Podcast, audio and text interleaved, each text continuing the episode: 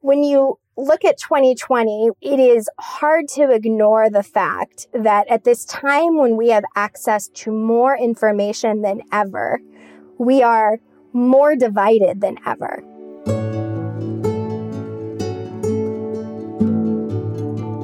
Welcome back to another edition of the Good and Grounded podcast, a project that was born out of the global pandemic and our interest in shedding some light on where the biggest needs exist in our Colorado communities.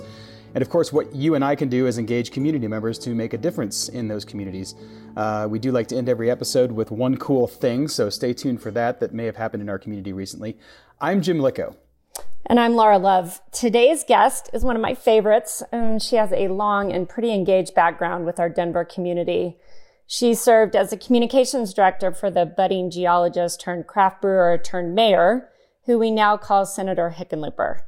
And after working as a senior advisor and communications director in the then mayor's office for seven years, she was hired to run the Civic Center Conservancy, where she became even more immersed in the fabric of Denver. And then, because she's so amazing, after a national search, she was um, appointed president and CEO of Rose Community Foundation, where she continues that really meaningful work today. So I could probably stay here for hours and hours and hours talking about her accomplishments.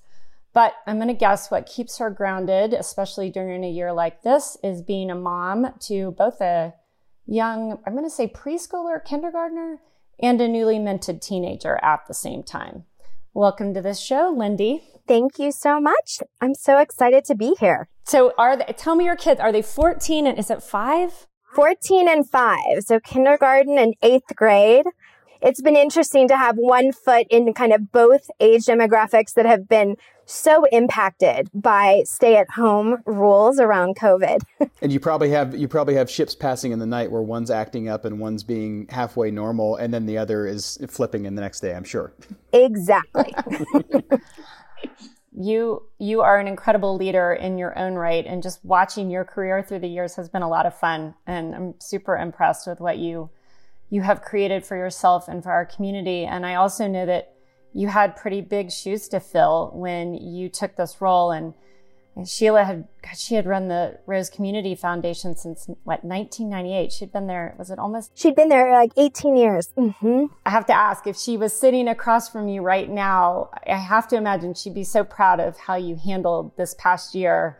And is there anything you would say to her if she was sitting across from you right now? you know, I I'm so grateful that I knew Sheila. Um, and and had great respect um, for her. And it's funny, after I was hired, um, one of my colleagues said to me, Sheila talked about you over the years for various opportunities that came up at the foundation. Um, so I, I, there was just an alignment and a kismet there that that really I warmed my heart. Um, I have an article. She and I, how I first met Sheila, she and I were both featured um, in an issue of the Intermountain Jewish News at the same time. And this was many, many years ago. And so I, because of that, I have the article and, and so I reread it from time to time and I can hear her voice. Um, you know, I think so many of the things we are dealing with today are, are, you know, she would have never imagined. Like, how could you? But our ongoing commitment to the core values and letting those values anchor and drive our work that she would totally support and get and that was that was a priority for her too. Well i'm sure she is grinning from ear to ear somewhere watching all that you have done I was just going to say you've certainly flexed that muscle probably more than you intended to over the past 12 months of being able to to adapt and um, be open to change. So my first question, just to provide a little bit of context about the Rose Community Foundation for those who might not be as familiar with the foundation, maybe give us a quick overview of um, where Rose Community Foundation came from and what you focus on and who you serve here in the Denver community. Absolutely. Um, our origin story is so important to us and so core to who we are um, that it's a story that personally I love, love, love to tell. So, post World War II, um, Jewish doctors were returning to Denver and finding it impossible to get hospital privileges because of anti Semitism. And this is a story we saw in many cities across the country. And the Jewish community in Denver came together and built what we know today as Rose Medical Center. And the idea was to not only hire doc- Jewish doctors, but, but doctors regardless of race or creed. In fact, the first black physician in Denver to receive hospital privileges, Dr. Noel, um, also was employed by Rose for many, many years. Um, and the idea was also to serve the entire community in all of its diversity with excellence of care. So Rose Medical Center became a beloved institution, synonymous with not only excellence in care, but really non-discrimination, inclusion, generosity. And fast forward to the mid 1990s, standalone nonprofit hospitals all over the country were being purchased by larger for-profit hospital corporations. So the board and the founders of Rose Medical Center really saw an opportunity they could sell the hospital um, and preserve this beloved and important medical asset for the community, but also simultaneously create a perpetual philanthropic asset. And so we are what is known as a hospital conversion foundation. We were created from the proceeds of that sale in 1995. Now, the interesting thing is there's a lot of hospital conversion foundations in Denver we're the only one that kept the name of the hospital, which, to be honest, creates a lot of confusion for people. I'm often asked, Oh, you must know my husband. He's a cardiothoracic surgeon. Um, and, and so to be clear, we are completely separate and independent from Rose Medical Center, but we share um, important values. That that's awesome. And one of the things that we've talked about, I think, on almost every episode of Good and Grounded that we've done so far, is kind of the silver linings in a horrible, terrible, no good, very bad year. um, and and I think that you know w- one of them that I keep hearing over and over when we talk about diversity, equity, inclusion, we talk about racial justice, we talk about s- systemic racism. Um, is the fact that it got sort of put into hyperdrive, right? The, the it, it, it, everything sped up. We we, ha- we, started having more meaningful conversations. We started listening more. We started um, bringing these things to the forefront. And I think uh, in a lot of ways, that's what COVID nineteen has done is is help people speed up and address things more quickly. And one of those things on on your end at, at the foundation is standing up this COVID nineteen Respond Fund um, and probably something that I'm sure seems like eons ago, but but also happened over the course of what was probably you know weeks, if not days, where 100% of the the donated funds for that Respond Fund go directly to nonprofits that are addressing needs related to the pandemic. Tell us about some of the grants you've been able to award through this new fund, um, and I'm I'm just curious what it was like standing that up so quickly when you know you've got all these other things you're focusing on, and it's like let's pivot and make something happen you know, the best laid plans. so we, we unveiled our new strategic plan in January and we intended to spend at least half of the year, if not more, really operationalizing it, building out the frameworks. And then suddenly mid March, everything is shutting down. And so I, you know, I am so grateful to our board for understanding the urgency. Um, and we went to them and said, listen, we this isn't the time for us to be focusing on our internal reorganization the community needs us and and needs everyone in philanthropy whether institutional or or individual donors um, and so we committed pretty early on to commit the, the, the bulk of the rest of the year of dollars um, to COVID. And we knew that would be multi phased and multifaceted. And thanks to our strategic plan, we, we brought the lens of equity and justice into, into our grant making. Um, and, you know, we had significant dollars to bear, but we also knew they would not be enough. And so we invited donors to join us, um, as well through the Respond Fund. So altogether, we made probably close to $12 million in grants the majority of which went to COVID. And um, a little less than a million or so came from the Respond Fund. We really focused on what populations have been most disparately impacted, whether by the medical um, aspects of COVID or the economic aspects of COVID. And, you know, it's interesting. Some of those populations are, are obvious, right? Um, food insecure, medically vulnerable, older adults. But then, you know, you got to dig a little deeper, and suddenly everybody's at home. Um, not everyone is safe at home. And so the domestically at risk became a priority population, right? Suddenly, all these kids are forced into remote learning. Um, not everyone has the technology at home to do that.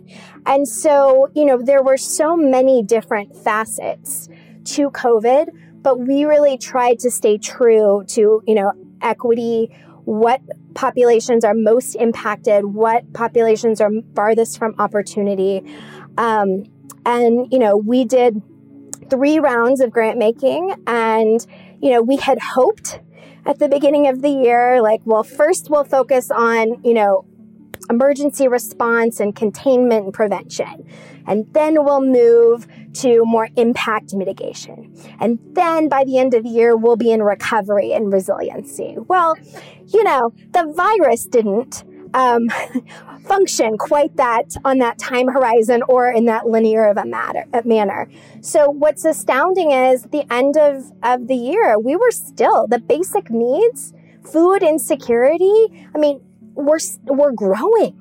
So we weren't out of that first phase yet um, entirely. But now, you know, obviously COVID hasn't gone away. So it remains a focus. Our fund remains available for people who want to support this grant making um, in the year ahead. But we're starting to move to conversations, um, or we, we've been in conversations about vaccine equity. Um, so we now we're kind of doing both, right? Recovery and resiliency, but still managing the basic needs crisis that um, has erupted from from all of the displacement of, of this pandemic. Um, I think it was later in the year in 2020, maybe December, I, I came across an op ed that you had co authored um, talking about the importance of peer to peer conversation and a trustworthy local news presence um, the foundation supporting this new initiative called the Colorado Media Project, which you know I think all three of us are former journalists, and so we all find extreme value in and um, in in that topic. Um, tell us about the new strategic plan and how something like this uh, funding or, or co-funding the Colorado Media Project, supporting that project, kind of play hand in hand. When you look at 2020, whether you're talking about COVID or racial justice or the election cycle. Um, it is hard to ignore the fact that at this time when we have access to more information than ever, we are more divided than ever. And there has been this assault on truth and facts, and we're all self selecting our media sources to reinforce our pre existing biases this is not sustainable. It is not good or healthy for democracy. And so when we talk about one of our goals being an inclusive and engaged Greater Denver, we think having a, a healthy and strong and vibrant local journalism ecosystem is critical. It's critical to having an informed citizenry. It is critical to having a functioning democracy. Um, and you know, during this era where there's there's been an assault on media, local news remains a largely trusted universally source. But local news has been under assault from economic pressures for quite a while now. We remember the Rocky Mountain News, may it rest in peace. You know, we remember a Denver Post that looked very different than it does today. Um, and not to mention smaller community newspapers, family owned newspapers, um, small r- radio stations, you know, you name it, that are critical to informing and engaging our citizens. And so, really, the Colorado Media Project seeks to support and bolster and strengthen the local news ecosystem. Can you imagine if you were on that side instead of where you are and you were a journalist right? today? And we're asking journalists to be entrepreneurs now. And they're starting new online publications with all with different business models and they're having to be fundraisers. It's it's a very different skill set. And so this the Colorado Media Project is, you know, a partnership of, various funders, um, really launched by Gates Family Foundation, um, has a lot of national funding partners as well, um, that is really working to strengthen the ecosystem. And we, Rose Community Foundation, are honored to be the fiscal sponsor um, for the Colorado Media Project. Um, the bottom line is local news is a public good. Um, and yet, unlike other public goods that are funded by taxes, et cetera, um, there isn't a sustainable funding stream, and the funding streams have been very disrupted. So, how does philanthropy and us as individual consumers of media step in to ensure that we continue to have high quality, robust local news, the sunlight that we know is needed for government and all aspects of our society to function and our democracy to be protected. So it's not a partisan issue. Um, it is a democracy issue. Um, and we're, we're really excited about the collaborations that are happening and, and where it may go. Are there ways that if somebody's listening to this and they want to be a part of this movement and this effort, as you mentioned, it's bipartisan, how, how do they get involved in that piece of it? You can certainly donate to Colorado Media Project through Rose Community Foundation.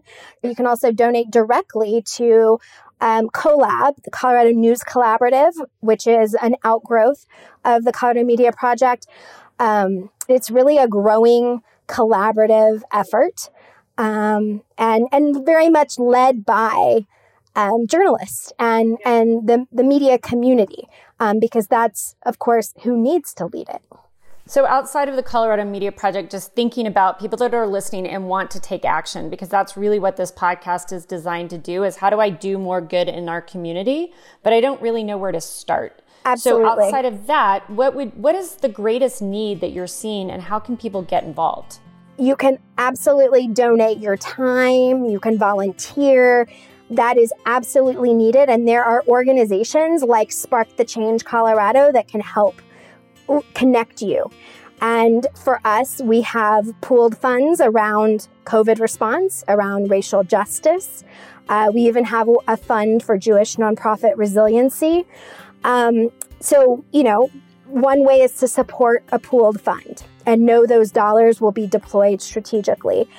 Um, another is to directly give to organizations. And so if you go to the Rose Community Foundation website, you're going to find so many lists of who our grantees have been and links to their websites and descriptions. And I would say if you care about a vibrant small business ecosystem, there are organizations you can support. If you care about having a vibrant arts and culture scene, give to those organizations.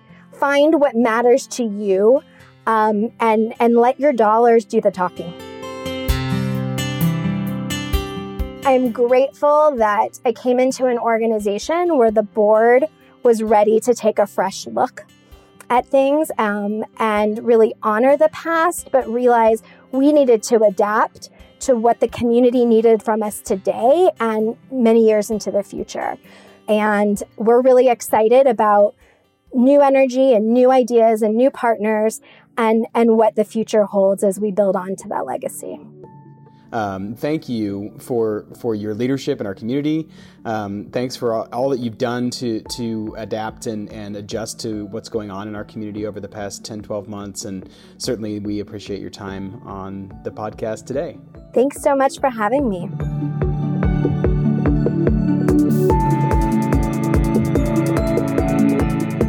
So, in the spirit of talking about community service and giving back, one cool thing that our family was able to experience this past year was volunteering for an organization called Food for Thought Denver. If you don't know it, I highly encourage you to look it up foodforthoughtdenver.org.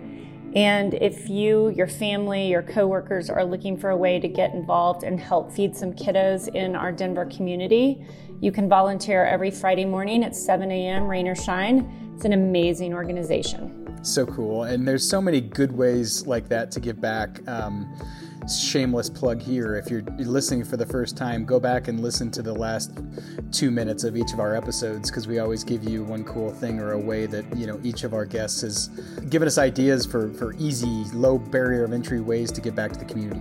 Um, if you like what you heard, uh, go find us on iTunes or Apple Podcasts or wherever you listen. You can go to goodandgrounded.com to learn more about our podcast here and um, share it with your friends. Subscribe. Let's do some good in our Colorado communities. Thank you.